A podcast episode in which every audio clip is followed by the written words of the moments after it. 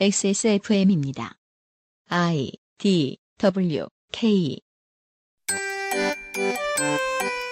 2018년 11월의 마지막 그것은 알기 싫다입니다. 평일은 민하문구인데요. 김민하 아저씨 오늘 준비해 오신 얘기 뭡니까? 게임입니다. Red Dead Dead Red Dead Dead Red Dead. Redemption Two. 2에 대한 이야기를 할 모양입니다.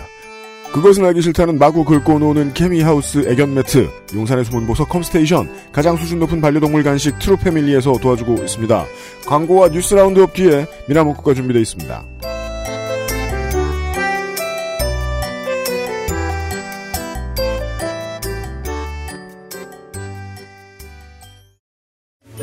우리 가족 피부와 모질은 True Family 마유와 horse meat 가장 수준 높은 반려동물 간식 True Family. 사랑하는 가족에게 True Family를 주세요. 2019년의 문을 여는 XSFM의 한 해를 정리하는 XSFM weekend 2019년 1월 5일 토요일 오후 2시 The K 아트홀에서 요즘은 팟캐스트 시대 240회 공개 방송 아쉬운 대로 요즘은 팟캐스트 시대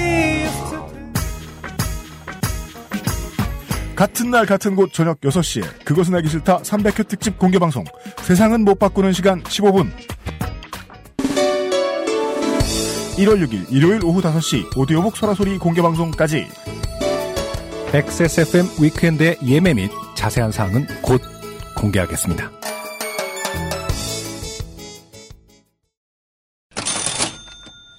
XSFM 위켄드.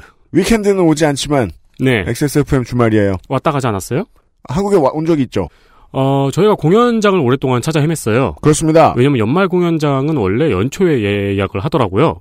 몰랐습니다 그래서 저희 민정수석님이 6개월 동안 전국의 공연장에 읍소를 하고 다녔는데 그렇습니다 공연장을 드디어 잡았습니다. 네 1월 5일에요. 근데 공연장이 잡히니까 유피님이 너무 신나가지고 네, 공개방송 3개를 한 번에 합니다. 그렇습니다 무슨 호텔에 처음 가본 거야 스파도 잡고 워터파크도 가고 네. 안에 있는 모든 걸 다 해보는 아니, 그런 느낌의 네, 어, 공개 방송 4개, 3개를 이틀에 걸쳐서 합니다. 네 어, 먼저 순서대로, 시간 순서대로 말씀을 드리면은, 음. 1월 5일 오후 2시부터 4시까지. 네, 요즘은- 1월 5일 토요일입니다. 그렇습니다. 2019년 첫 번째 토요일. 요즘은 팟캐스트 시대 공개 방송이 진행됩니다. 그렇습니다. 원래는 연말에 부산은 팟캐스트 시대 공개 방송으로 가려고 그랬는데 부산에서 우리를 반겨주지 않았어요. 네, 사실 전국에서 반겨주지 않았어요. 그렇습니다. 네. 요 한 곳 빼고는요. 네, 어서 2시부터 4시까지는 요파시 공개 방송이 진행이 됩니다. 네, 어, 재밌는 사연은 뭐 원래 있는 거고요. 네, 그리고 깜짝 출연진을 지금 준비하고 있습니다. 그렇습니다. 그리고 4시에 이제 공개 방송이 끝나요? 음, 그럼 2시간 정도 이제 서울 숲을 거니시다가, 서울 숲은 너무 멀고요. 네, 그래요? 네, 그 서초 구민회관 근처 어딘가. 네. 네, 윤봉길 의사 박물관 뭐 이런 게 있어요. 기념관. 음. 네, 거니시다가 네, 같은 장소에서 음. 같은 날 오후 6시부터 9시 반까지 그알싫 300회 공개 방송이 준비하고 있습니다. 네, 준비되고 있습니다. 어, 세상은 못 바꾸는 시간 15분이라는 주제로 그알싫을 아우르는 named 패널들의 알찬 컨텐츠를 준비 중입니다. 네. 어, 그 정해지는 대로 또 알려드리도록 하겠습니다. 이 두 개의 공연은 어, 서울시 서초구에 있는 더케이 아트홀 옛날에 교육문화회관이라고 부르던 곳에서 합니다. 저희가 채울 수 없는 공연장을 잡아버리고 말았습니다. 그게 왜냐면 가- 간만에 잡혀서 무리했거든요. 그게 그러니까 사람들이 올 수 있으니까 여기 좀 해도 되겠지 이런 게 아니고 네. 되는 대로 잡았는데 너무 큰 데가 걸렸습니다. 그래서 지금 위윌락교를 준비 중입니다.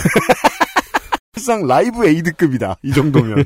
너무 크다. 우리가 소화하기에는. 그런 공연장에서 1월 5일 토요일 이 요즘은 팟캐스트 시대 공개방송과 그것은 알기 싫다 300회 공개방송을 하고요. 네. 네. 어, 그것은 하기 싫다 공개 방송은 그 깜짝 놀랄 구성과 음. 뻔하디 뻔한 패널들을 준비하고 있습니다. 네. 그리고 그 다음 날인 1월 6일에 네. 오후 5시부터 7시 반까지 네. 오디오북 소라소리의 공개 방송도 있습니다. 그렇습니다. 이거는 다른 공연장이고요. 추후에 소라소리 본방을 들으시면 예, 알려드릴 겁니다. 그리고 XSFM 뭐 페이스 소셜에서도 알려드리고요. 다른 공연장이지만 그 인근으로 지금 알아보고 있는 중입니다. 맞습니다. 네. 그리고 티켓 판매는 추후 공지할 예정이고요. 음. 아마 그알싫 티켓 판매와 어, 요팟시 티켓 판매 그리고 소라소리 티켓 판매가 각각 다른 날에 오픈될 예정입니다. 야구 플레이오프 방식을 참고했습니다. 각각 다른 날에 예매합니다. 왜냐면 국정감사 때 그거 예매하다 빡치셨거든요. 그래서 이제 윤세민도 도와주고 했는데 네, 나, 아무 쓸모도 없어요. 음, 나만 당할 수 없지. 네, 그렇습니다. 네. 아니에요. 같은 날 하는 것보다는 혼선을 피할 수 있을 것 같아서 각기 다른 날로 티켓팅을 준비하도록 하겠고 그것도 공지를 해 드리도록 하겠습니다. 아무튼 네, 그렇군요. 트래픽이 몰리니까 네. 분산을 시켜야 되는군요. 네. 음. 그것은 알기 싫다 300회 특집 공개 방송 1월 5일 토요일 저녁 6시에 어, 서울 서초구 더케이 아트홀에서 있습니다. 수준 높은 반려동물 간식 네. True Family에서 신제품을 출시했습니다. 어, 공연 보시느라 먼데 나가시는데 맛있는 거 주고 가세요. 네, 그 전에 준비됐던 간식도 몸에는 좋지만 맛있는 간식이었다면은 네. 이건 아이의 건강 기능성 간식입니다. 아 그런 게 있군요. 반려동물도 요새는 피곤할 일이 많거든요. 반려동물은 피곤한 일이 많습니다. 네, 반려동물에게도 영양제가 필요합니다. 루테인, 다래 추출물, 프로바이오틱스를 함유한 함박 스테이크 슬라이스 3종입니다. 참 사람 먹는 함박 스테이크엔 이런 게 들어갔다는 얘기를 못 들어봤는데 말입니다. 네. 이름만 들어도 맛있을 것 같아요. 멍멍이라고 쓰셨는데 네. 이걸 내가 읽으라고? 지는 그렇게 안 할 거면서 유면상 PD가 이름만 네. 들어도 맛있을 것 같아요. 멍멍. 네.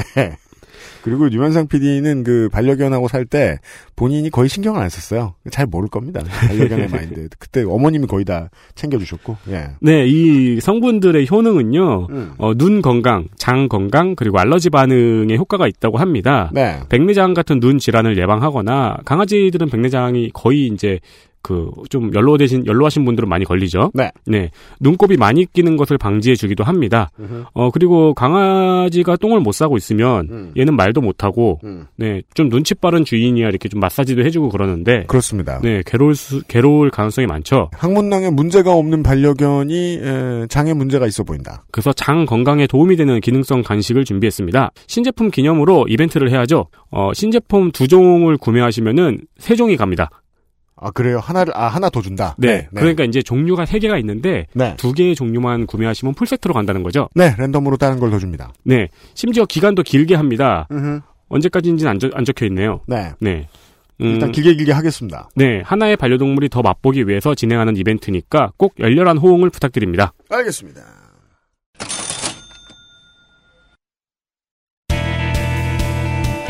뉴스 roundup History in the making. 2018년 11월 마지막 주 뉴스 roundup입니다. 한부모 가정에 대한 돌봄 서비스 예산을 전액 삭감하자고 주장했던 자유한국당 송언석 의원에 대한 항의가 많아지자 송언석 의원이 사과했습니다. 네, 당에서 혼났다는 얘기입니다.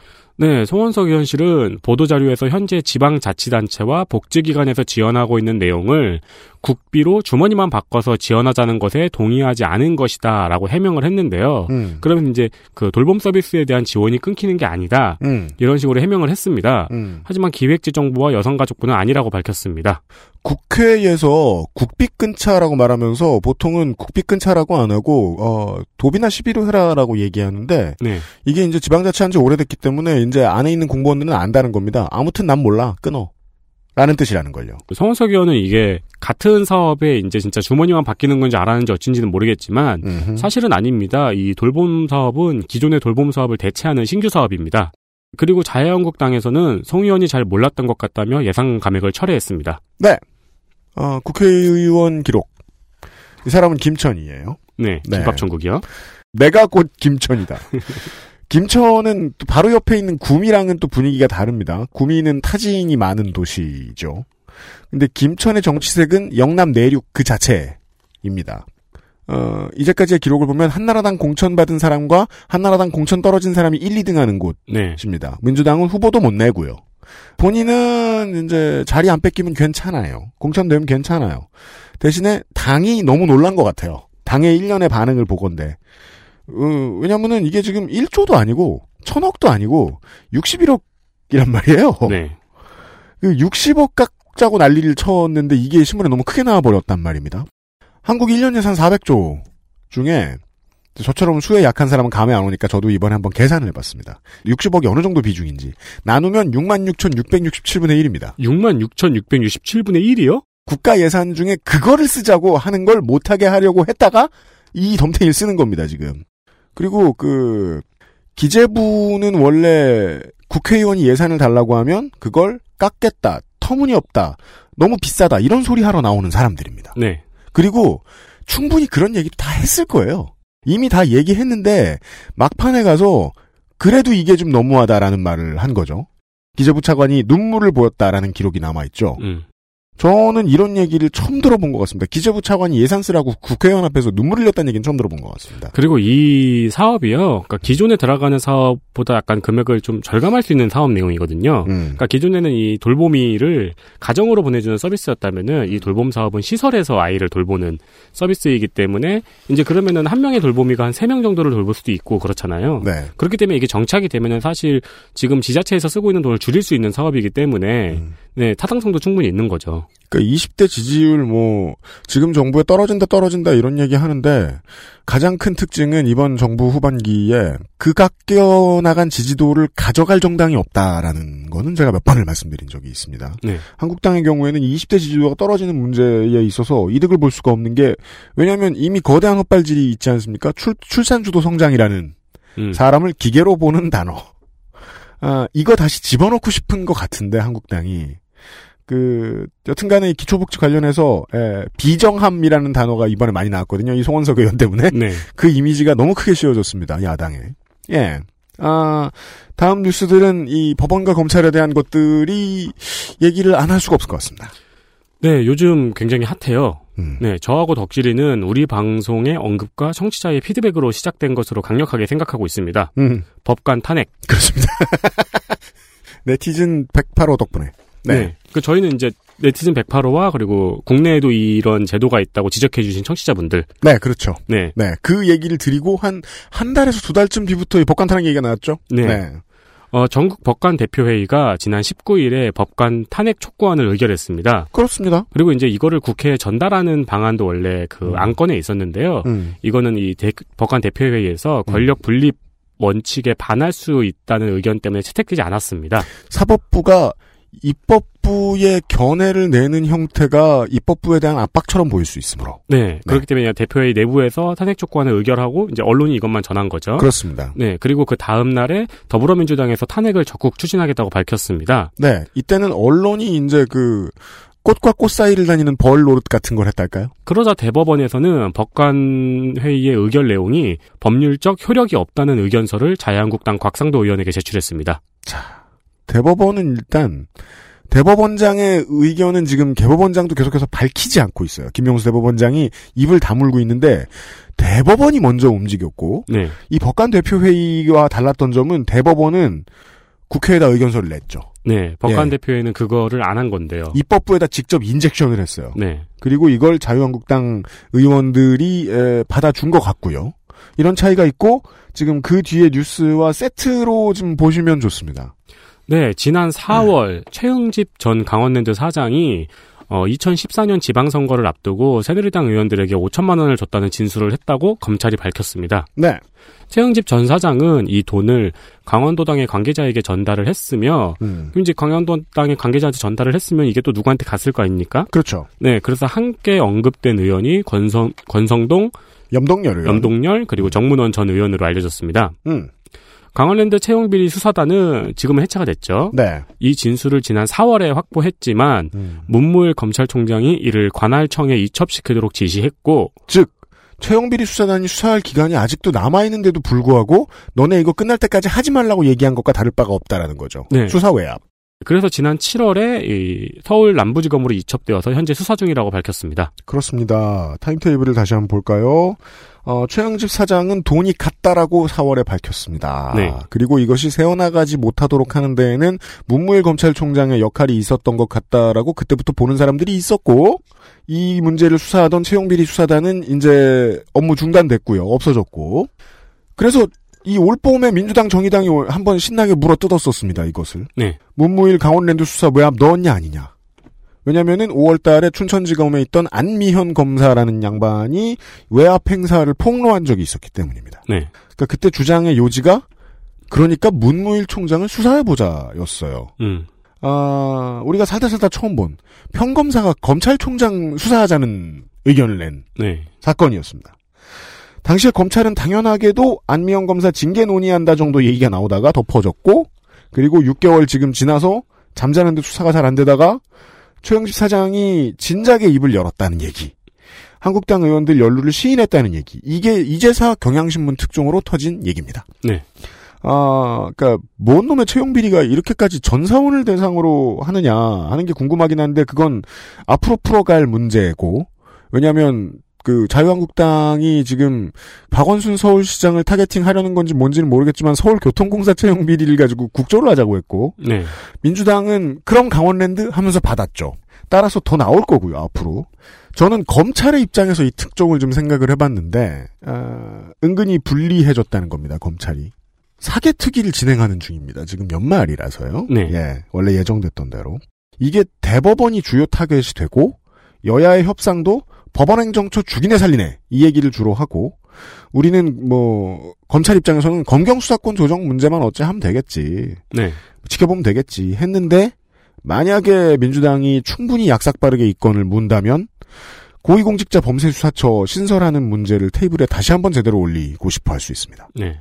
지금 한국당이 국회 일정을 툭하면 거부하고 이랬던 이유는 예산 국회에서 국회 일정을 거부하면 예산 국회가 짧아지잖아요. 그러면 쪽지 예산을 넣기가 좋아집니다. 지역구의 기분이 좋습니다. 그런 것도 있겠지만 국회 일정을 열심히 소화하지 않으면 않을수록 사개특위가 무력화됩니다. 대법원과 검찰이 한숨 돌릴 수 있게 됩니다. 저는 야당이 가장 많이 원하는 건 이것이 아닐까라고 생각을 해봅니다. 예. 마지막 하나 하고 오늘은 어, 명작 순례로 넘어가도록 하겠습니다. 네, 계획이 미뤄졌던 강사법이 내년 시행을 앞두고 있습니다. 대학 시간 강사에게 교원의 지위를 부여하고 임용 기간을 1년 이상, 그리고 방학 중 임금과 퇴직금이 지급되는 내용인데요. 음. 2011년에 국회에서 통과된 후 지금까지 세 번 유예됐습니다. 박근혜 정부에선 내내 밀어줬습니다. 그렇습니다. 네. 그래서 내년 시행을 앞두고 있는데 고려대학교 강사법 관련 구조조정 저지 공동대책위원회 음. 그러니까 이 말은 구조조정이 있다는 얘기죠. 네. 네. 고려대를 비롯한 다수 대학이 졸업 이수학점과 시간 강사 채용을 대폭 줄이는 등의 논의를 진행하면서 법의 취지를 무력화하려 한다는 내용의 기자회견을 열었습니다. 조금 찾아보면 더 다양한 꼼수들이 있습니다. 음. 이 시간 강사 채용을 하려고 하면서 음. 개인 사업자 등록을 하면은 강의 초빙 교수로 채용해 주겠다는 제안도 있습니다. 자, 개인 사업자로 등록했어요. 근데 강의 초빙 교수라는 이름을 주겠대요. 네. 채용이라는 말은 거짓말입니다. 그러니까- 채용 안 한다는 소리입니다. 졸업 이수 학점을 아예 2019년에 줄이는 학교가 많다고 해요. 그니까요. 지금 뭐, 뭐 예를 들어 뭐 15학점이다. 그럼 한 학기에 다섯 과목 됐잖아요. 학생들이. 어, 근데 이거를 막 세 과목, 네 과목으로 줄여버리겠다라는 건데. 그렇죠. 그래서 뭐 그 학습 내용이 어, 수학 내용이 좀 더 내실이 있어질 것인가를 상상해 보면 그 반대일 거라는 걸 모를 사람은 없어요. 더 많은 학생들이 한 강의실에 들어차야 될 테니까요. 네. 그리고 이제 좀짜 만드는 정교수들 있잖아요. 음. 그 정교수들에게 수업 부담이 가중되고 거기에 한 교수 한 명이 15학점 정도를 강의하는 일도 있다고 합니다. 생각해 보면 이제 그 IMF 이후로 대학은 이미 구조 조정이 되고 있습니다. 학과도 줄어들었고 교수의 숫자도 줄어들었고 수업의 숫자도 줄어들었습니다. 또 통폐합된 과도 많고 20세기 말과 비교를 해보면 그 학부 기준으로 한 학기에 23학점, 24학점 되는 학교들이 있었어요. 네. 지금은 하죠. 그때는 아니었거든요. 네. 그러니까 그게 좋았는지는 모르겠지만 최소한 노동자의 노동 조건 입장에서는 훨씬 좋았던 시절이라는 겁니다. 꾸준히 싸워오던 강사들도 있긴 있는데요.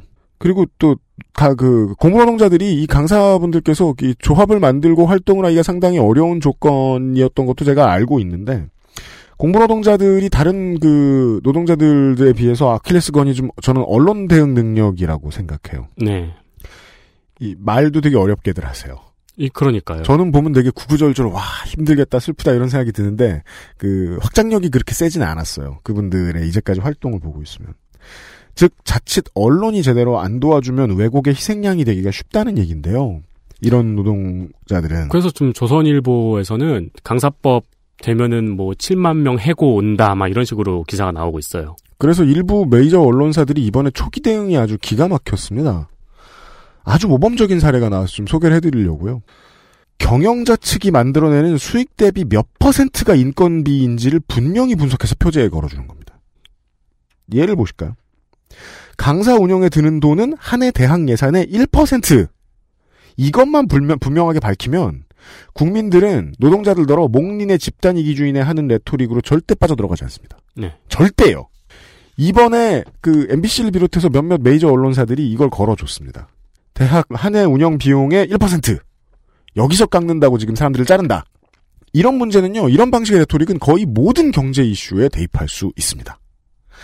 2017년에 국내 활동 기업 세전 순이익 173조 원이라는 기사 보신 적 있나요, 에디터? 아니요. 16년보다 35%가 올라갔습니다. 아, 세전 순이익이요? 네. 그러니까 고용이 더 줄어들었다거나 시장에 돈이 풀리지 않는 이유를 여기서부터 뒤져야 하는 것과 같은 이치예요. 음, 그 많은 언론인들이 이런 좋은 사례가 나왔을 때는 좀 칭찬하고 퍼뜨려야 된다고 생각합니다. 인건비를 줄이고자 하는 노력이 나올 때는 어떤 업계에서 어, 인건비가 실제 업계에서 차지하는 비용이 얼마인지부터 계산하고 그걸 알려주는 게 언론이 하면 좋은 일일 것 같습니다.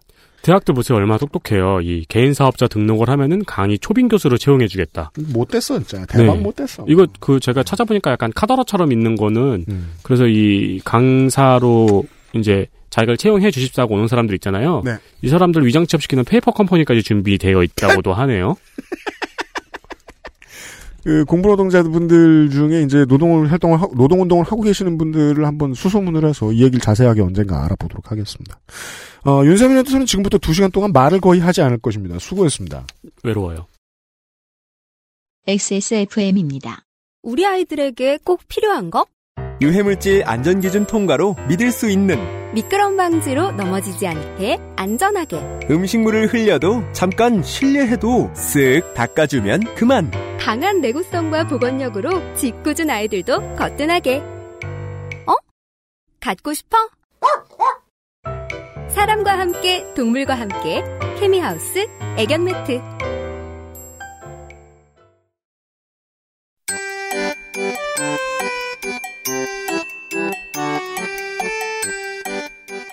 양산형 시사평론 민하문구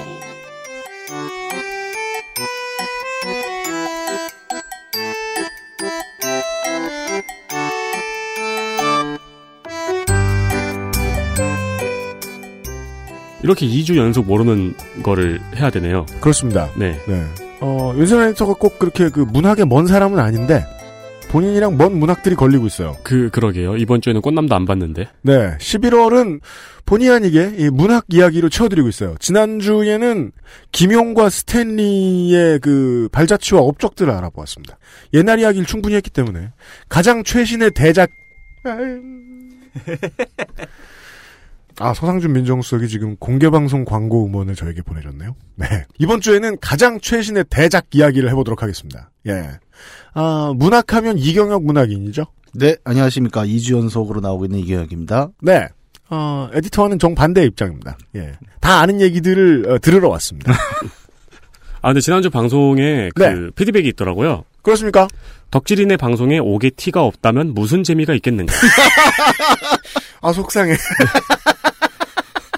덕질인을 무슨 홍준표 보듯. 리 박 양강이 양자가 된 곳은 거란이 아니고 금나라. 이제 주말에 물어봤어요. 네. 그렇대요. 그러니까 어 맞아 라고 하시더라고요. 아니, 저도 현장에서 듣고 있는데도 거란 여진이 헷갈렸던 거예요. 그쵸, 뭐, 네. 나도 모르겠더라고. 한 대여섯 가지 그 팩트들을 잘랐는데, 네. 결국 제가 못 자른 것들이, 예, 달팽이 눈처럼 삐져나와 있었어요. 네. 그게 이제 덕질인의 방송인데, 아, 지적해 주시는 모든 여러분, 어, 가족처럼 아낍니다. 네. 우리 네. 엑스트라 5월 5일 님이 네. 네. 이 덕분에 또 재미를 이번 아, 주에 트위터예요? 찾으셨네요. 네, 트위터입니다. 네. 감사합니다. 감사합니다. 예. 매우 감사합니다. 편집에 큰 걱정을 안 하는 어, 미나문구 시간이니까 네, 저는 오늘 편안하게 듣겠습니다. 전에 그 저 이경혁 문학인을 우리가 처음 만날 때도 올해 게임 같은 이야기를 하면서 시작을 했던 것 같아요. 작년에. 네, GOTY요. 네. 네. 어, PUBG 얘기를 하면서. 그렇죠. 네. 그 PUBG가 이렇게 몰락할 줄은 몰랐죠. 1년 만에. 이제는 네. 많이 줄었습니다. 네, 이제는 지구는 포트나이트가 집어삼켰죠. 예. 그 시장은. 네. 그리고 사람들은 다시 어, 롤과 오버워치로 돌아갔고요. 그리고 좀 네, 요즘 다시 엄마 욕을 편안하게 할 수 있는. 로스트아크 한다고 난리더라고요. 대기열이 아직 덜 풀려서 아 오늘부터 풀리겠네요. 서버가 이제 막 왔다고 합니다. 네. 어, 18년의 올해의 게임, 최다 수상작이 될 것으로 예측되는 작품들은 이미 이제 여름과 어, 초가을쯤에 다 만났습니다. 만났다고 생각했습니다. 어, 올해판 가도부어가 있었고요. 네. 예. 가도부어는 스토리보다도 그 기술적인 면이 워낙에 압도적인 게임이라 네. 예. 그리고 Detroit Become Human이라는 작품이 있었습니다. 아마 둘 중에 하나가 올해 최대 수상작이 될 것으로 예상을 했는데 여기에 등장한 괄목할 만한 상대가 어, 지난주? 지난주? 풀렸죠. Red Dead Redemption 2죠. 그 플레이 해보면 좀 단선적인 플레이가 좀 눈에 띄고 1g 정도 단점이 있는데 그걸 빼면 그래픽도 그렇고 스토리도 그렇고 양자 모두에서 압도당하는 측면이 있었습니다. 저는 깜짝 놀라서 방송을 다급히 어, 김민하 씨를 불러서 준비를 한 거예요. 근데 이게 저는 이 시리즈 세 작품을 다 해봤는데 원래 이런 대작이 전혀 아니었습니다. 저는 첫 작품 Red Dead Revolver라는 작품을 해봤었어요.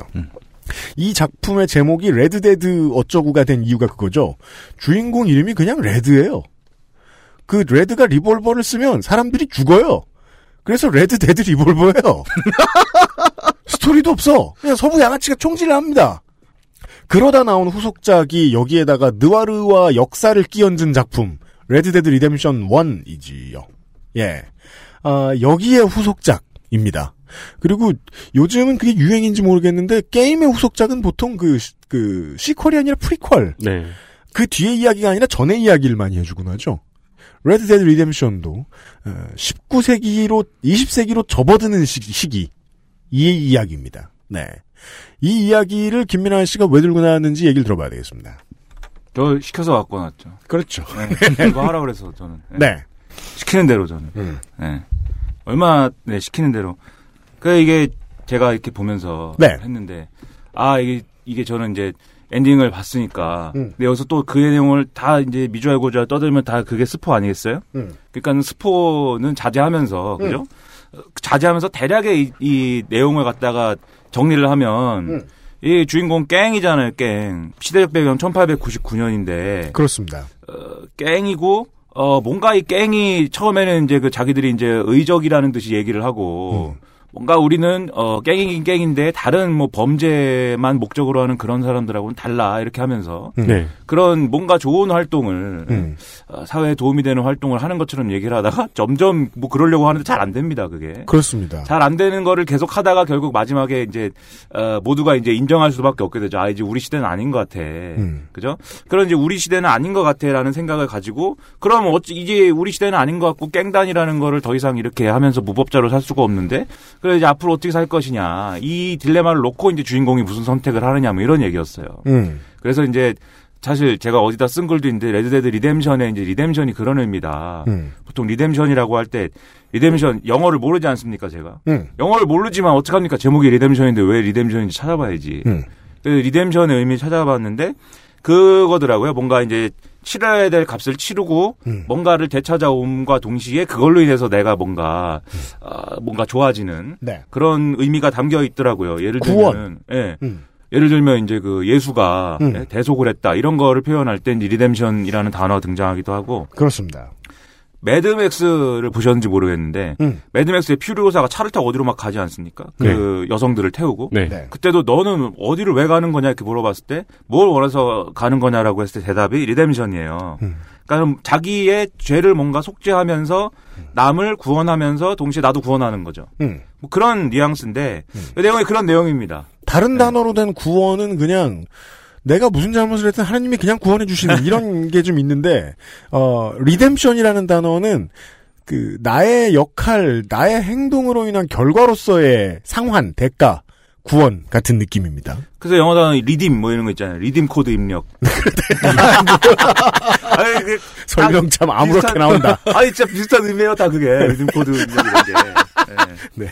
그래서 근데 엔딩이 redeem 코드를 입력하는 것은 아닙니다. 이 게임은. 네.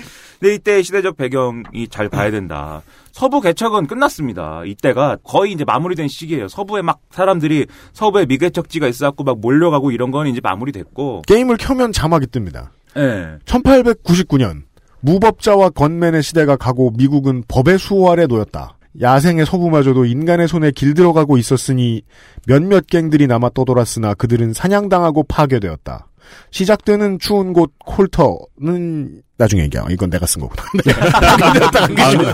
아. 이, 이런 역사는 그 유럽의 기사 계급도 있고 일본의 사무라이도 있고 그 서부에도 있었네요. 조금 다르지 않나 싶은데 이제 아웃로라고 부르잖아요. 요 부류를. 음. 그러니까 법의 바깥에 있었다라는 게 저는 신대륙이다 보니까 음. 그러니까 처음에 어떤 다른 지역이 아까 사무라이나 뭐 네. 기사 같은 경우에는 영지가 이미 정리가 아, 되어 그렇죠. 있고 네. 권력 체계 안에서 발생하는 거라면 여기는 서쪽으로 가서 빈 땅에는 그냥 내가 가서 어 나는 내 맘대로 살 거야라고 얘기할 수 있는 공간이었잖아요. 그래서 네. 아웃로라는 표현이 참 적절했다라는 생각이 좀 들었고 아마 아까 얘기하신 대로 어떤 되게 그런 무력 집단 혹은 네. 뭐 그러니까 기존의 권력에서 바깥에서 살아가는 사람들을 부랑민이라고도 표현을 하고 뭐 음. 여러 가지가 있겠지만 아웃로를 굳이 이제 미국 서부 그 시대 근처를 지적하는 거는 음. 그땅 자체가 그러니까 서부라는 땅이 누구의 권력도 아니었다. 야, 사실은 권력이 있었죠. 네. 그러니까 Native American이 있었는데 네. 이제 서양 입장에서는 그렇게 안 봤으니까 거기가 음. 나가서 살면 나는 내 맘대로 사는 outlaw지 뭐 좀 이렇게 보지 않았나? 뭐 그런 네. 게 있죠. 그 이제 미국인들 특유의 이제 생각이 이제 작용한 건데 미국이라는 나라가 처음부터 이 어떤 두 가지의 세계관을 이제 갖고 시작했다 이렇게 볼 수가 있을 것 같아요. 첫째는 이제 국민주의고 네. 두 번째 이제 그 지역주의인데 음. 국민주의라는 게 뭐냐면 말씀하신 대로 그 이미 이제 서구 열강들이 이미 다 들어와 있었어요 당시 신대륙에 물론 이제 완전 미개척지도 있고 예를 들면 중부 같은 경우에 음. 에, 그런 경우는 미개척지가 있었고 그다음에 이제 그 남서부 지금의 텍사스 이런 데는 이제 스페인이나 음. 스페인, 이런 쪽에 멕시코. 들어와 있었고 네. 그다음에 이제 그 중앙에 산맥 따라서 쭉 있는 그 주들은 음. 프랑스에 이제 그 모피업자들이 들어와 가지고 음. 관여를 하는 바람에 예를 들면 루이지애나 이런 데는 이제 스페인이 갖고 있었는데 뭐 프랑스에 프랑스가 뭐 서부권 넘어갔는데 그렇습니다. 뭐 그걸 사느니 마느니 뭐 이렇게 갖고 복잡했던 거잖아요. 네. 근데 국민주의라는 게 뭐냐면 미국인의 국민주의라는 게 뭐냐면 이 아메리카 대륙은 뭐가 뭐 이 대륙 사람들이 갖고 있든지 아니면 미개척지든지 아니면 네이티브 아메리칸 당시에 인디언이라고 불렀던 음. 그 사람들이 있든지 간에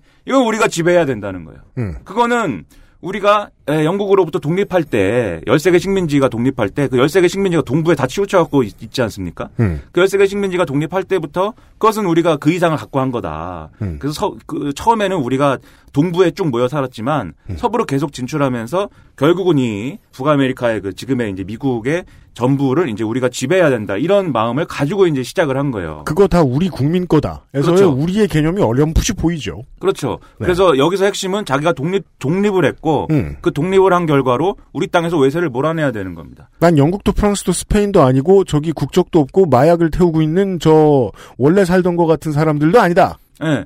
그래서 이제 스페인하고 전쟁을 하기도 하고 음. 그 다음에 프랑스한테 그 땅을 사기도 하고 루이지애나 꿈에. 예, 그다음에 뭐 이- 내쫓기도 하고 뭐 어디 내쫓기도 하고 막 이런 거를 하는데 음.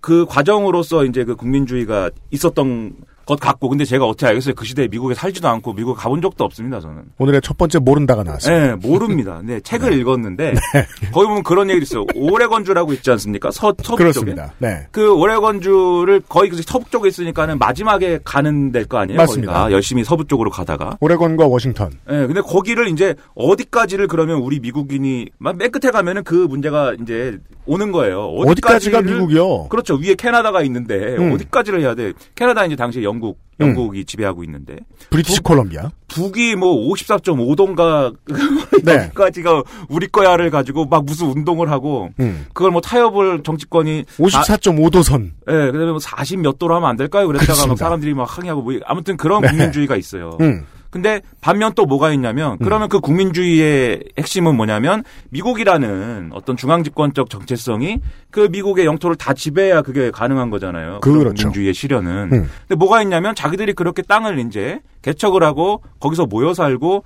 이런 거에 대해서 중앙 정부로부터 자치권을 주장하고 싶은 마음이 또 있어요. 한편에. 맞습니다. 이게 처음부터 있었어요. 처음에 이제 그 미국의 정치권이 연방파랑 반연방파로 발려고 싸우지 않습니까? 음. 알렉산더 해밀턴이라든지 뭐 이런 사람들의 연방파랑 음. 토마스 제퍼슨의 반연방파 이렇게 싸울 때부터 뭔가 주의 자치권을 인정하고 중앙 정부의 개입을 최소화해 주세요. 우리끼리 잘 살랍니다. 음. 저 넓은 이제 그 아, 넓은 이 초원에서 음. 집 짓고 음. 어, 사랑하는 우리님과 음. 아, 이렇게 산다. 그런 개념을 가지고 중앙 정부 간섭하지 마세요. 중앙 정부 간섭하는 건 또 다른 영국입니다. 이렇게 얘기하는 사람들이 있고. 그렇죠. 어쨌든 간에 미국이라는 공통된 정체성으로 나라를 어, 이렇게 독립국가를 운영할 것이다. 이렇게 생각하는 사람들이 있고 음. 처음부터 그랬기 때문에 이게 이제 두 가지의 어떤 상반된 시각을 갖고 있습니다. 근데 1899년이 되면 음.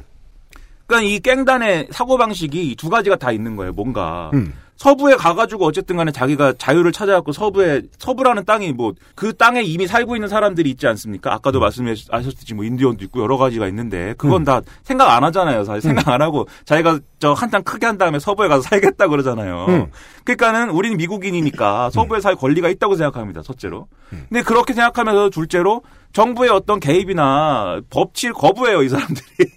난 그렇습니다. 마음대로 살 거야 라는 생각을 갖고 있습니다. 그리고 거부하지 않기에도 행정력이 너무 떨어졌기 때문에 저기 서북에 전형적으로 보안관 한 사람이 와가지고 일 다 하고 있잖아요. 네. 따라서 그는 부패할 가능성도 정복당할 가능성도 높습니다. 네. 이게 진짜 그 서부 개척 초기, 그러니까 레데리 시전 이전에 제가 저도 뭐 서부를 잘 모릅니다. 저도 저 서부 네, 사람. 근데 외모는 상당히 서부 사나이라고 생겼어요. 네. 아 오늘 컨셉 좀 맞춰봤어요. 약간 그 등장인물 중에 빌 그레 그레이인가 그쪽으로 아, 제가 그 서부 관련 차려보다 언뜻 생각이 난 게 요 시대보다 되게 앞선 서부 초기에 우리나라의 이제 그 시절을 되게 잘 알려준 드라마랑 소설이 있는데 음. 그 로라 잉걸스 와일더라는 소설가의 초원의 집이라는 초원의 소설이 집. 있습니다. 네. 이것도 한 80년대 일요일 날그 외화 시간, 낮 시간에 이제 방송이 한참 됐었는데, 음. 요때가 내용이 뭐냐면, 이 시절 한참 전에 아까 서부 개척 초기, 음. 말 그대로 청교도 같은 사람들이 계속 서쪽으로 가서 새 땅을 일구고 거기에 집을 짓고 음흠. 농사를 짓고 그러다 또 뭐 팔고 또 떠나고 계속 그 과정을 보여주는 이제 소설이랑 그 드라마였단 말이죠. 맞습니다. 근데 지금 말씀하신 딱 그 내용이 나와요. 그러니까 이 사람들의 모든 언급에는 아예 국가 같은 내용이 하나도 안 나와요. 음. 인식 자체가 없는 거예요. 그냥 음. 여기 다 빈 땅이고 내가 이렇게 네모나게 땅 치고 여기서 농사하면 이걸로 먹고 사는 거야. 음. 그리고 열심히 그냥 기도합니다. 그 청교도로 시작했다 그러잖아요. 이 음. 사람들 되게 종교적이고 종교가는 있는데 국가는 없는 그런 내용이 쭉 나오다가 소설 후반부에 이제 우리가 알고 있는 서부국의 그 도시 마을 같은 게 등장하기 시작하면서 음. 그때부터 이제 치안이 처음 나와요. 그. 보안관이라는 개념. 경찰도 아니죠. 네. 동네 경찰은 보안관. 안 되죠. 경찰은 아예 뭐 음. 등장하지도 않고 그러면서 아 이제부터가 커뮤니티라는 게 처음 나오는 거예요. 거기서부터 이 사람들에게 공권력이라는 개념은 어떻게 보면 그 서쪽으로 나갔던 사람들이 애초에 없었던 거죠. 공권력에 싸운다 만다의 이야기도 아니고 그런 게 어딨어. 그렇죠. 이때 보면 판사도 없잖아요. 게임에서 판사 보셨습니까? 판사 안 나와요. 보안관이 다 서- 교수형, 교수형 시키고 있습니다.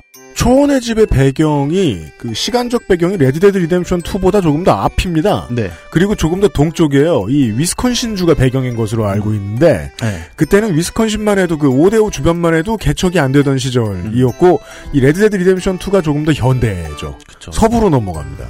이 처음에 시작할 때 게임이 작품이 시작할 때 눈이 무지하게 오잖아요. 저는 그 첫 장면에서 계속 그 그말 엉덩이가 웰시코기 같아가지고 귀엽다는 생각만 하고 있었는데 여튼간에 그 XSFM입니다.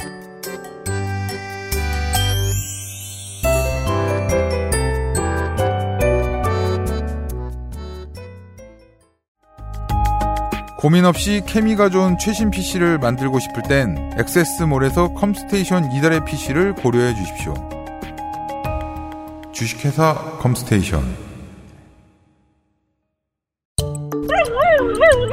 살짝 항의할 때도 크게 한 소리 할 때도 하고 싶은 말이 많을 텐데 다 알아듣진 못하는 집사들의 선택 더 많이 알아보고 꼼꼼히 챙겨서 트루 패밀리 가장 수준 높은 반려동물 간식 트루 패밀리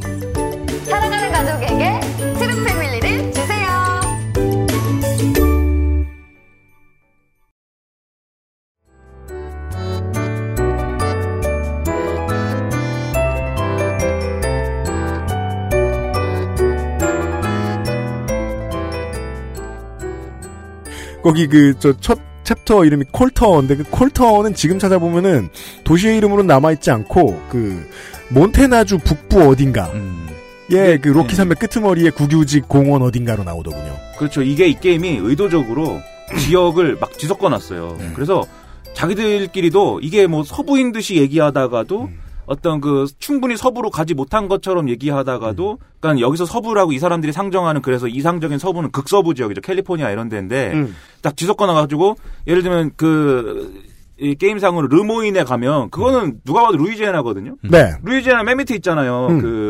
그이 미국 지도 보면. 네. 그래도 북쪽에는 벌써 눈이 막 내리고 난리가 나지 않습니까? 그렇죠. 그것이 로키 산맥이나 이쪽에 북쪽에 있는 이제 뭐 노스 다코타라든지 뭐 이런 데를 음. 이런 데 이제 주변인 것이고 말씀하신 몬테나라든지 그러니까 약간 의도적으로 미국의 어떤 전체적인 모습을 보여주기 위해 뒤섞어놨고 진정한 어떤 그 극서부의 모습은 나중에 엔딩 이후에 갈 수 있는 웨스트 엘리자, 엘리자베스가. 음. 그 동네이고 그게 아, 그 레드 데드 리뎀션 1의 배경일 거예요. 그 웨스트 엘리자베스가. 네.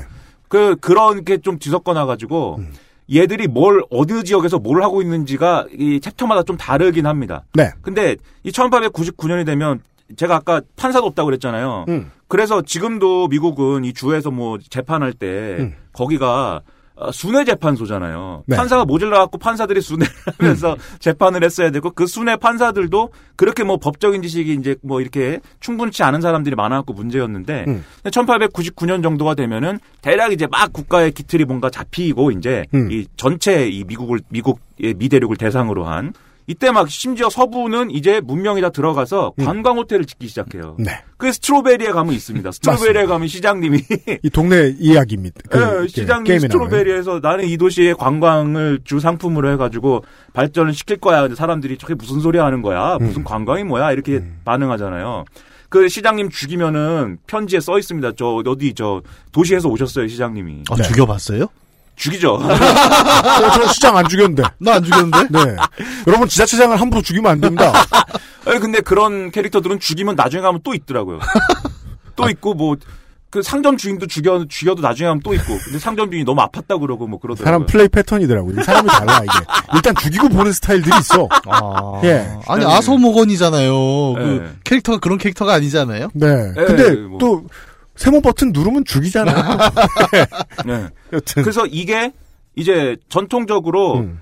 이러한 이제 말씀드린 국민주의와 지역주의의 갈등에다가 음. 더해서 뭐가 이제 문제가 되냐면 북부와 남부의 이제 경제적 기반의 차이가 문제가 됩니다. 음. 북부의 이게 이전 1899년 이전 얘기죠. 1800년대 어, 초반부터 중반까지 가는 과정에서 음. 북부의 경우에는 말씀드렸다시피 여기서 북부라고 하면은 보통 미국에서 북부라고 할 때는 음. 그 지금 얘기한 저 로키 산맥의 북쪽 뭐 이런 데가 아닙니다. 동부에서 선을 긋습니다. 예. 동북부 얘기하는 거예요. 소위 말하는 뉴잉글랜드라고 하는 그 지역을 얘기하는 건데 네. 그 지역은 그렇게 땅이 농사짓기가 좋지 않고 음. 이 담배라든지 이렇게 돈이 되는 작물을 키우기가 그렇게 좋지 않아서 네. 거기는 도시화 산업화가 진행이 됩니다. 그리고 초, 초창기 미국의 연방파를 구성했던 이제 정치인들도 음. 이 산업화 모델을 주장해요. 음. 근데 이제 남부 출신인 버지니아 출신인 토마스 제퍼슨 같은 사람들은 농본주의 비슷한 얘기를 막 하거든요. 거기는 대농들이 주로 그렇죠. 많은 곳이니까요. 예. 그래서 사실 자기들이 있는 동네에 따라서 이제 이해관계가 달라서 미국의 모델을 서로 상반되게 주장한 거기도 한데 어쨌든 그런 환경의 차이가 있어서 북부는 이제 그 산업화가 집중되는 그런 모델의 이제 도시라든지 그렇게 이런 되죠. 것들이 발달하기 시작하고 지금도 미국 두- 북동부의 농민들 보면 막 그 10만이 이런 분들 계세요? 10만이 그러니까 대농 이런 건 없고 산삼 캐시는 분 에 팔레치아 산맥에서. 거기도 산삼이 나와요? 네. 유명하대요. 오, 아, 에팔레치아 진짜요? 산맥 산삼. 네. 산삼 영어로 뭘까요? 산삼도 미국산이 진생. 진생. 네. 진상, 네, 진상, 산삼, 산삼이 아니야. 진상이. 아니 산삼은 다르지 않을까요? 인삼이랑? 마운틴 진상, 마운틴 진상들이. 네. 마운틴 진상들이 나오는 게임이에요. 예. 네. 뭘, 뭘 얘기했지? 아, 거기서 이제 남부의 경우에는, 음. 어, 대농장을 만들어가지고 플랜테이션 농업을 하고, 네. 그래서 북부의 경우에는 사실 계약노동, 자유계약, 자유계약에 의한 노동이 일반화되고, 음. 남부의 경우에는 노예제가 일반화됩니다. 그렇습니다. 플랜테이션 농업에 동원하기 위해서는 그, 저, 자기들이 인간으로 안 보던 음. 아프리칸 아메리칸들을 막 데려와가지고 막 일시키는 게 이제 그 합리적인 노동 강요의 모델이었던 거고 음. 북부의 경우에는 공장을 돌리기 위해서 그렇게 안 되는 거죠. 음. 공장을 돌리기 위해서는 도시에 거주하는 음. 도시에 이제 거주하는 사람들을 이제 그 규칙적으로 조직화해 가지고 음. 그 사람들을 돈 주고 일시키는 모델이 더 합리적이었던 거죠. 그렇죠. 그래서 북부는 노예제를 금지하자 그러고 남부는 노예제를 유지해야 된다고 하는 이 모델이 만들어지는데 음. 문제는 이 사람들이 서쪽으로 계속 진출을 하는데 음. 남부에서 시작해서 진출을 한 사람들이 있고 음. 북부에서 시작해서 진출을 한 사람들이 계속 이해관계가 충돌한 거예요. 그렇죠. 그리고 미국의 처음에 만들 때 헌법이라는 거는 상원을 100명으로 정해놓고 음. 각 주당 2명 이렇게 뭐 각 주당 2명 상원을 100명으로 정한 건 나중에 50개 주가 그렇고 주당 2명을 하기로 한 거 아니에요. 그러면은 예를 들어 서쪽으로 계속 진출을 해갖고 서쪽으로 아까 말씀하신 대로 서, 서부 주에다가 그 정착을 해갖고 거기서 이게 내 땅이야라고 선언한 사람들이 모이면은 주가 우리도 돼. 우리도 주를 만들 거야 이렇게 나오지 않겠습니까? 음. 근데 주로 남부 사람들이 진출한 주는 그 주에서 노예제를 유지하기를 바랄 것이고 음. 북부 사람들이 진출한 주에서는 노예주 아니야라고 할 거 아닙니까? 왜냐하면 산업화된 도시에서 서부로 간 사람들이니까. 네. 근데 초창기에는 대부분 서부로 진출하던 사람들이 남부 출신이었기 때문에 음. 서부 주가 늘어나면 북부는 어 불리합니다. 예, 할 말이 없어져라고 생각해서 처음에 북부들이 막 독립하자 그러고 여러 이제 웃긴 일들이 막 일어나요. 음. 근데 그래서 자기들끼리 싸우다가 원칙을 정합니다. 미주리 타협이라는 걸 하는데 그건 뭐 복잡하니까 미주리주에 부터 시작해갖고 서쪽으로 금을 쭉 거갖고 음. 요 위쪽은 앞으로 개척을 하면은 노예제 금지 주고 음. 위 아래쪽은 노예제 허용 주다 이렇게 해갖고 자기들끼리 결정을 해갖고 네. 앞으로 서부 개척은 이 원칙에 따라서 주를 만들어야 된다 음. 이렇게 얘기를 해요. 그러면 이 노예제가 허용되는 주 하나를 만들면 노예제가 금지되는 주 하나를 더 만드는 식으로 해갖고 균형을 맞춰야 되는 거예요. 그렇죠. 서부 개척을 계속하는 과정에서 이걸 갖고 계속 싸웁니다. 서부 개척 특별법이었던 것입니다. 그래서 계속 싸우다가 결국은 북부와 남부 간의 갈등이 계속 심화되고 거기다가 캘리포니아 금강이 발, 발견이 되면서 네. 캘리포니아로 사람들이 1849년인가 발견이 되는데 죄 이주를 할 거 아닙니까? 금강이 발견됐다는데. 골드러시. 네, 금을 발견 골드러시 게임도 있지 않습니까? 네. 네. 골드러시 게임이 골드러시가 그 골드러시 있죠. 네. 그걸 죄 이주를 하니까 그럼 캘리포니아는 노예주야 아니야 이걸 가지고 또 싸워요. 음. 그러다 보니까 그럼 캘리포니아를 노예주로 하면은 다른 주를 그러면 노예 금지주를 만들어야 되는데 아닌가? 그런데 또 캘리포니아에 처음에는 노예주를 하자고 그랬던 사람들이 또 노예 금지주로 되고 뭐 이래갖고 자기들끼리 막 싸우고 엉망이 돼서 음. 결국 이런 문제들이 계속 발생하니까 어 결국 한판 붙게 되죠. 그것이 1860년에 11워. 예. 네. 그 링컨이 대통령이 될때 네. 링컨은 그렇게 잘 알려진 사람은 아니었는데 잘 알려진 사람이 아니니까는 어떻게 해야 됩니까? 선명성을 막 갖고 장사를 해야 되잖아요. 그래서 북부 편을 확 들어버립니다. 예, 난 노예제 금지야 나는 네. 무조건. 이렇게 해서 북부 사람들이 와 하고 지지를 하는데 선거를 해서 어찌 이겼어요. 음. 근데 스코어를 보니까 남부가 볼 때 아, 애매하거든요 스코어가. 그렇습니다. 어, 링컨이 막 일방적으로 이긴 것도 아니고 음. 그리고 의회에서는 남부 출신들이 그 어- 어쨌든 다수를 유지하고 있었어요. 음. 그래가지고 남부 출신들이 한 판 붙어도 될 것 같은데 그래갖고 들고 일어나서 한 게 미 연방을 탈퇴할 것이야. 이렇게 해서 만든 게 남부 연합이죠. 그래서 남부 연합들의 예, 죄다 가입을 하고 남부주들이 노예주들이 그래갖고 전쟁을 하는데 그 게임도 있습니다. 그래서 남북 전쟁이라고. 그렇죠. 노스 앤 사우스라고 1990년 89년 작 아무튼 그때쯤 작이죠. 그때쯤 작 네. 디스켓 한 장이었죠. 아, 만 번 뜯어했어요, 저는. 네. 모바일로 renewal이 돼 있습니다. 아, 좋죠. 예. 아 그래요? 모바일로 있어요? 예, 모바일로 노스 앤 사우스 해 보시면은 옛날 어. 그 그래픽이 아니고 조금 요즘 아, 그래픽인데. 그건 싫다. 어쨌든 그 타격감 최강이에요. 뭐야 총 쏘는 애들, 말 타는 애들, 네. 그다음 대포 네. 이렇게 세 개. 그 개념은 그대로 나와 있고 저기 남북 전쟁에 관련된 게임이잖아요. 근데 음. 이 게임이 되게 좀 주목을 받는 이유 중에 하나는 그 남북 전쟁의 승리가 이제 북군으로 돌아가는데 그 배경이 어디냐 아까 산업 얘기를 하시고 결국 경제력 문제 얘기하는데 철도 얘기를 엄청 하거든요. 그렇죠. 예, 군사학 쪽에서는 왜 총력전의 효시로서 철도 갖고 전쟁이 승패가 갈린 최초의 전쟁이다 뭐 이런 얘기를 하는데 음. 북군 철도가 2만 2천 마일이었나 그랬고 남군이 아마 8천 마일인가 그거밖에 안 됐을 거예요. 근데 이 게임이 그걸 정확히 반영을 하거든요. 네. 보통 왜 군사 게임들이 그렇지 않습니까? 생산력을 통해서 물자를 만들고 그걸로 이제 군대를 만드는데 음. 이 게임의 생산은 철도로 해요. 그죠. 음. 역에서 역으로 막 그 기차가 넘어갈 때 돈이 모인 걸로 군대를 사게 만들고 음. 농업이나 공업이 아니라 철도가 생산이다라고 딱 짚어주거든요. 그러니까 보급이잖아요, 보급. 네. 음. 철도가 왔다 갔다 하고 역을 갖고 그 역에서 기차를 왔다 갔다 시키는 걸로 음. 군대가 나, 나온다라는 개념이 90년대에 게임 디스켓 한 장에 이미 정리가 한번 돼 있었던 거죠. 그렇죠. 현대전의 양상에서 미 합중국의 대통령이 아, 두 세력 중에 하나를 선택하자면 산업화가 더 된 쪽을 선택하는 게 매우 올바른 선택이었다.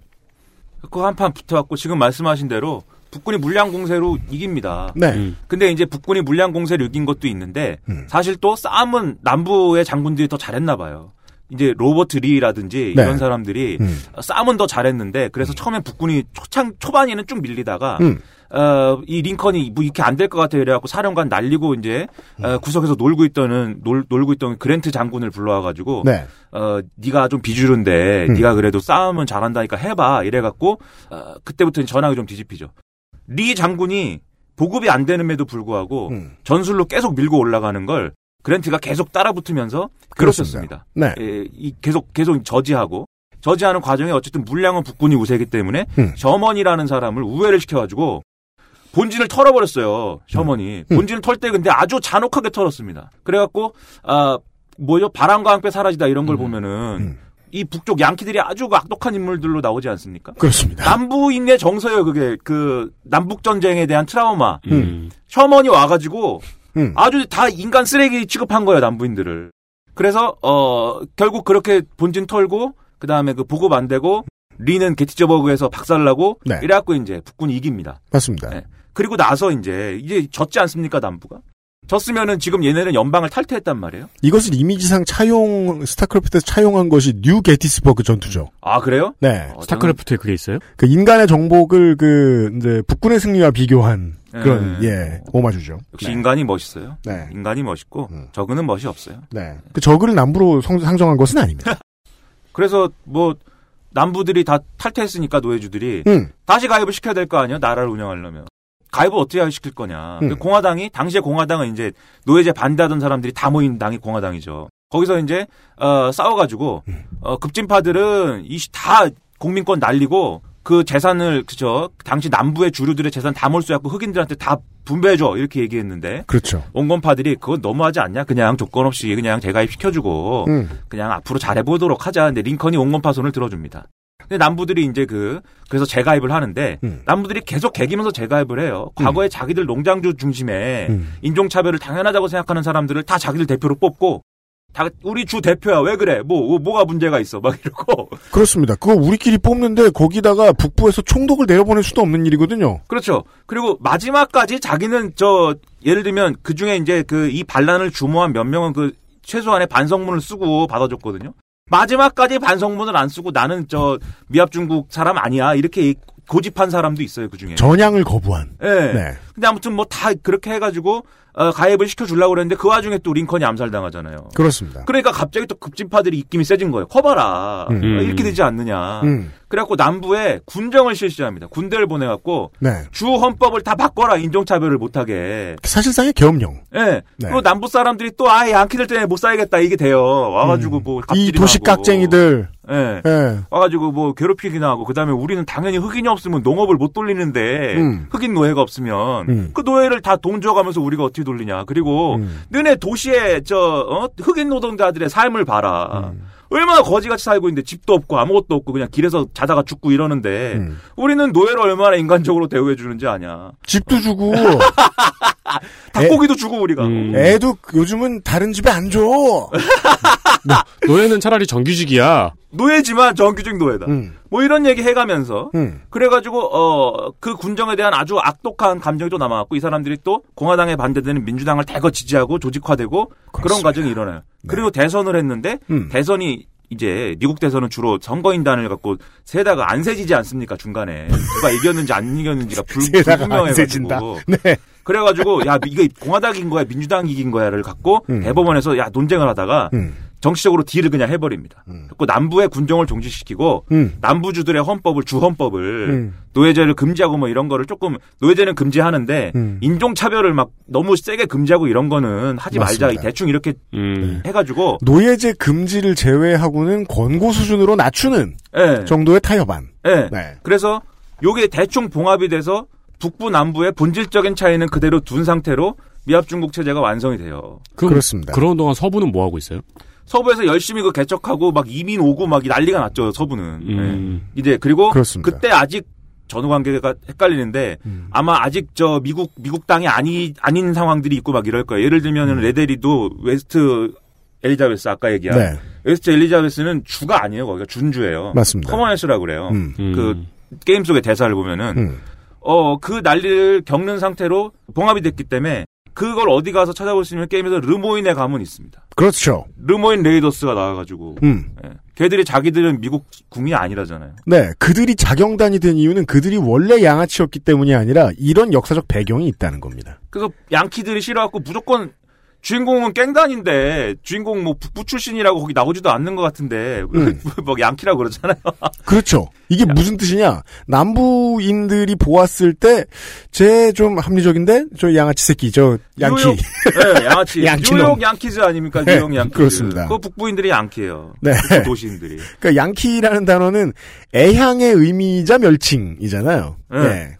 그래서 어 그 르모인의 상황이 이제 나오고 음. 그 다음에 이제 그, 그 당시 극서부는 아까 말씀하신 대로 철도 연결 이런 걸 가지고 또 그거 갖고 북부랑 남부랑 싸웁니다. 아까 북부가 훨씬 더 길었다고 말씀하셨는데 음. 철도를 어디를 어떻게 먼저 연결하고 얼마나 길게 할 거냐를 두고 또 박터지게 싸우고 막 이런 상황이 일어나는데 예를 들어 한국은 지방 분권도 없었고 지방 정치인의 목소리도 없던 시절에 사회 간접 자본이 다 놓여졌기 때문에 네. 이런 그 논의가 2000년대 들어 나타나죠. 여기 왜 철도 안 깔아? 음, 그죠. 여기 왜 도로 안 깔아? 그래서 도로 모양이 지금 이 모양이 꼴인 건데 미국은 계속 소리를 내가면서 철도 가지고 싸우고 했다는 거예요. 게다가 철도를 미국은 당시에 국가가 하질 않았죠. 그렇죠. 민간들이 했었고 소위 말하는 철도왕 뭐 이런 네. 그 재벌들이 이제 탄생하는 배경이기 때문에 코넬리어스 벤더빌트. 미국. 1794년에서 1877년. 철도왕, 선박왕이라는 별명도 무서운 사업가. 인프라와 관련된 법이 개발되기 한참 전에 국가기관 산업을 만들고 팔고 노선과 증기선을 굴리며 돈을 벌어 다시 노선을 늘리는 방식으로 미국의 교통과 산업을 휘어잡았던 인물입니다. 그렇죠. 이 철도를 만든 건 한국이랑 또 다르게 우리 회사가 철도를 만들 거야 또 이런 이권 싸움도 좀 있었던 거고요. 그래서 서쪽에는 어 뭐 여기 원주민은 해체되고 멕시코계 히스패닉 등은 빈곤층으로 전락했다. 음. 백인들이 죄 가가지고 음. 장사를 서로 해가지고 경쟁을 하다가도 못 이깁니다. 히스패닉이라든지 이 사람들이 못 이겨요 음. 백인들을. 음. 그리고 뭐 원주민들은 뭐 다 해체해 버리는 거고. 다 그래서 이 거고. 못된 백인들을 혼내주는 그 쾌걸 조로가 있죠. 쾌걸조로 네. 쾌걸조로도 우리가 아는 멋있는 이제 미국 드라마가 있고 네. 저는 일본 만화를 봐가지고 네. 네. 아, 아, 름다운 로리타와 리틀 베르나르도. 어, 제 친구가 가는 길에 쓰러지는 악당들. 아무튼 그 캘리포니아에서 그 못된 백인들을 혼내주던 영웅이에요. 네, 멋있습니다. 그게 다 스페인 분위기잖아요. 네. 네. 그 여기 스페인들이 지배했기 때문에 음. 여기를. 음. 그러니까 아무튼 간에 그리고 중국인들이 엄청 이민을 또 와요. 왜냐면 이 당시는 과학이 발달하고 여러 가지가 이제 조건이 좋아지면서 음. 세계 인구가 다 폭증을 하는 바람에 그렇습니다. 유럽인들도 무진장 이- 이주를 하고 아일랜드인 뭐 이런 사람들 무진장 이주를 하고 음. 이 캘리포니아에는 중국인들이 많이 옵니다. 네. 그래서 그것도 사실 그건 이제 르모인에 가면은 게임에서 음. 중국인들이 또 엄청 많아요 거기에. 거의 차이나 타운 같은 데가 있죠. 네, 그 중국- 도시의 근간을 이루었던 그 화교들이 네. 나오죠. 네. 네. 총기 총포상에 가면 중국인이 있습니다. 그렇습니다. 총기를 중국인한테 사야 됩니다. 근데 철도가 아, 뭐 황무지에다 그 말 침목을 하나하나 놓고 그 네. 쇠를 갖다 깔고 이게 뭐 지금처럼 자동차가 없었잖아요 이때는 그러니까 그쵸. 마차를 네. 끌고 가고 사람이 일일이 놓는 거기 때문에 엄청난 인력이 들긴 했어요. 근데 네.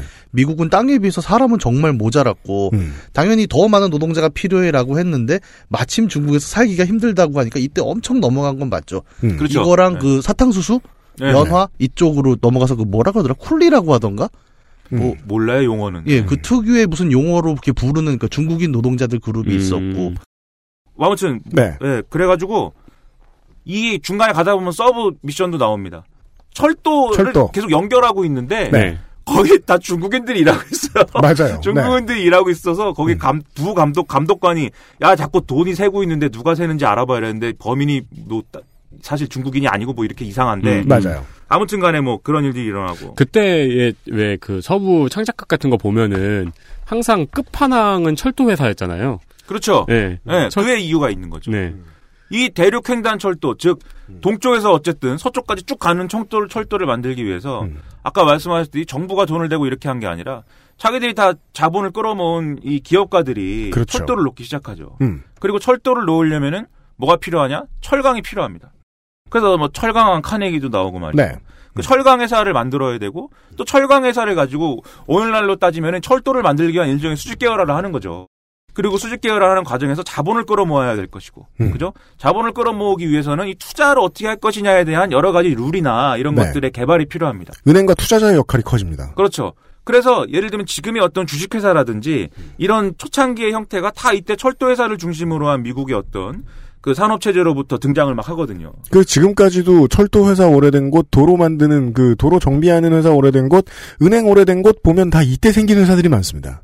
JP 모건이랑 그 Standard Oil이랑 다 요 시기죠. 네.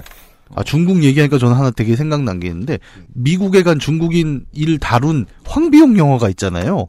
몰라요, 전. 황비홍 서역웅사라고. 아, 맞아요, 맞아요. 서부 간 황비홍이 있어요. 네, 거기서 발차기로 막 총알 날리고 그러잖아요. 그렇습니다. 발차기로 총알을 내. 네. 와, 그럼 발이 뚫어지지 않을까, 그러면?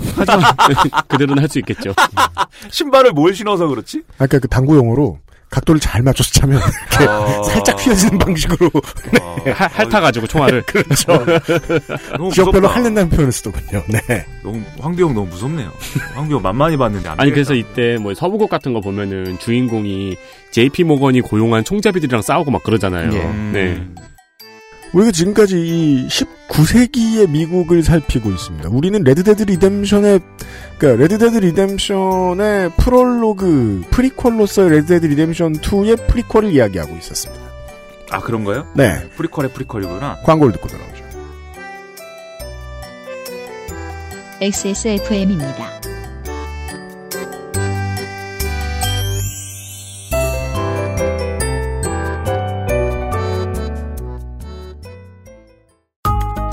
지금 유리한 가격대의 부품, 지금 가장 핫한 하이엔드 장비, 아니면 고장 리포트가 적은 부품으로 이루어진 사무용 PC까지 당신이 찾는 데스크탑을 상담 없이 구입할 수 있는 기회, XS몰에서 컴스테이션 이달의 PC를 찾아주세요.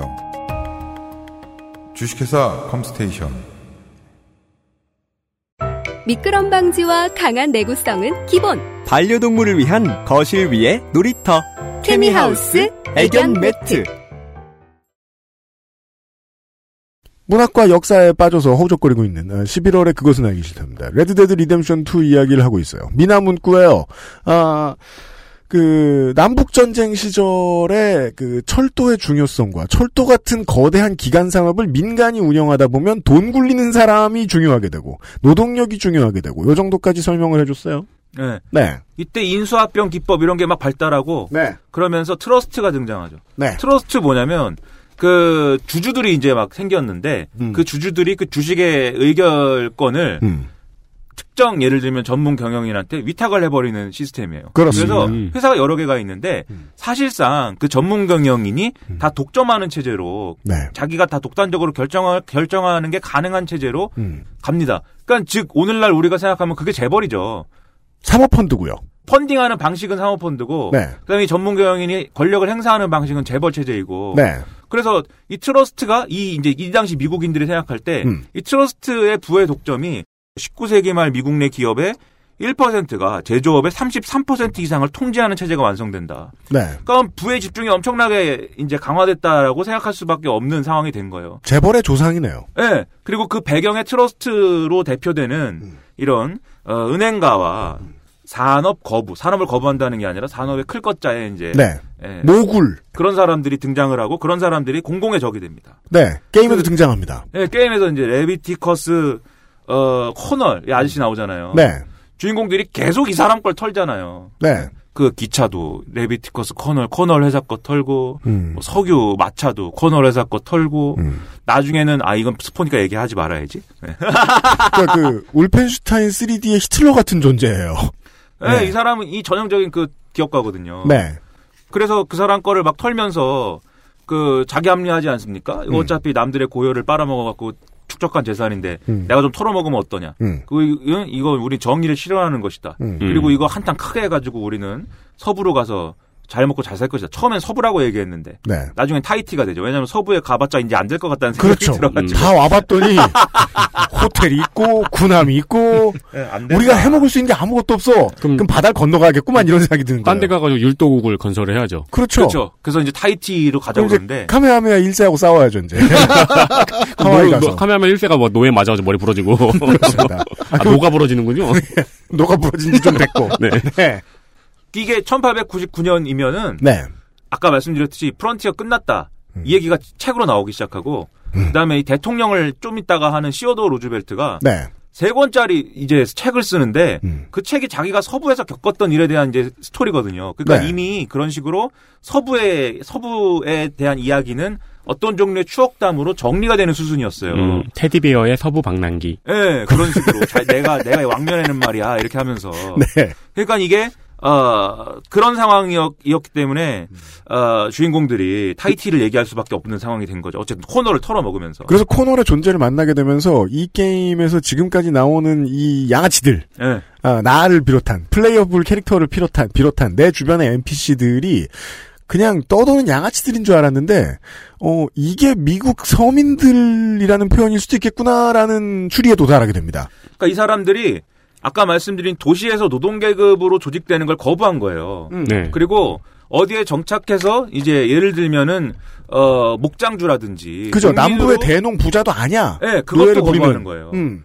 거기로 뒤늦게 자기들이 그걸 해봐야 착취당하고 그다음에 이런 자본가의 이제 이익에 이제 복무해야 되고 그게 싫다는 거예요 지금. 근데 시스템에 들어가는 걸 거부했더니 어 상당히 높은 확률로 방랑이 유랑이 인생의 전체가 될 수도 있다 있었다는 거예요. 그게 대표적으로 들어간 게 후반부의 에필로그에 보면은 주인공이 어떻게든 목장 일을 하려고 되게 노력하는 장면이 나오는데 네. 되게 상징적인 게 이미 개척이 끝난 상태라고 계속 언급이 되잖아요. 그래서 농장이든 목장이든 하려 그러면 대출을 껴야 됩니다.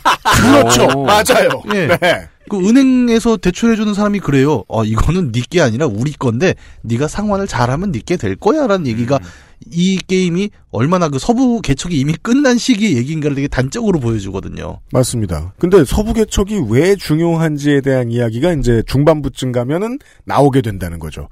어, 시스템을 거부한 사람들 혹은 시스템에 편입되지 못한 사람들에게는 다른 선택이 많지 않은 사회였을 수도 있겠구나. 그렇죠. 우리가 이제 한참 전에 이제 뭐 대북관계 이야기를 하다가 살짝 제가 이제 그냥 언급만 잠깐 하고 말았던 이야기인데 왠지 이 평화 무드가 지속되면 향후 2, 30년 후에 지금의 북한의 어린아이들이 느끼게 될 미래일 수도 있을 것 같다는 거예요. 그럴 수 있죠. 예.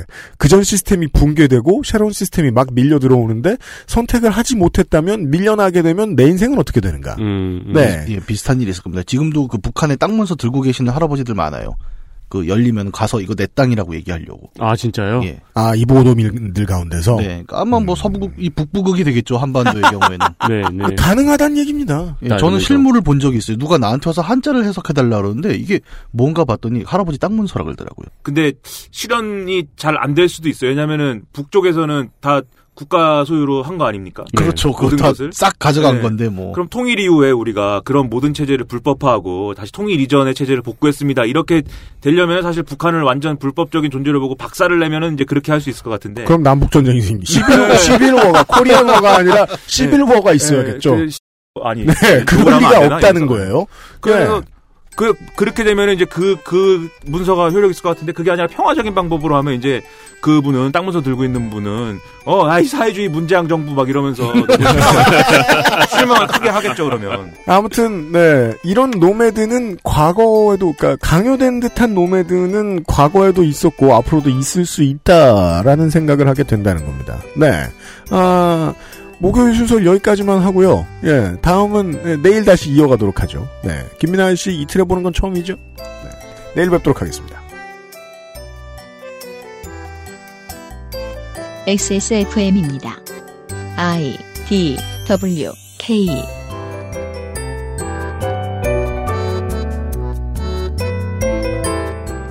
진짜 투머치 토커 여기구만. 맨날 나한테 뭐라 그래.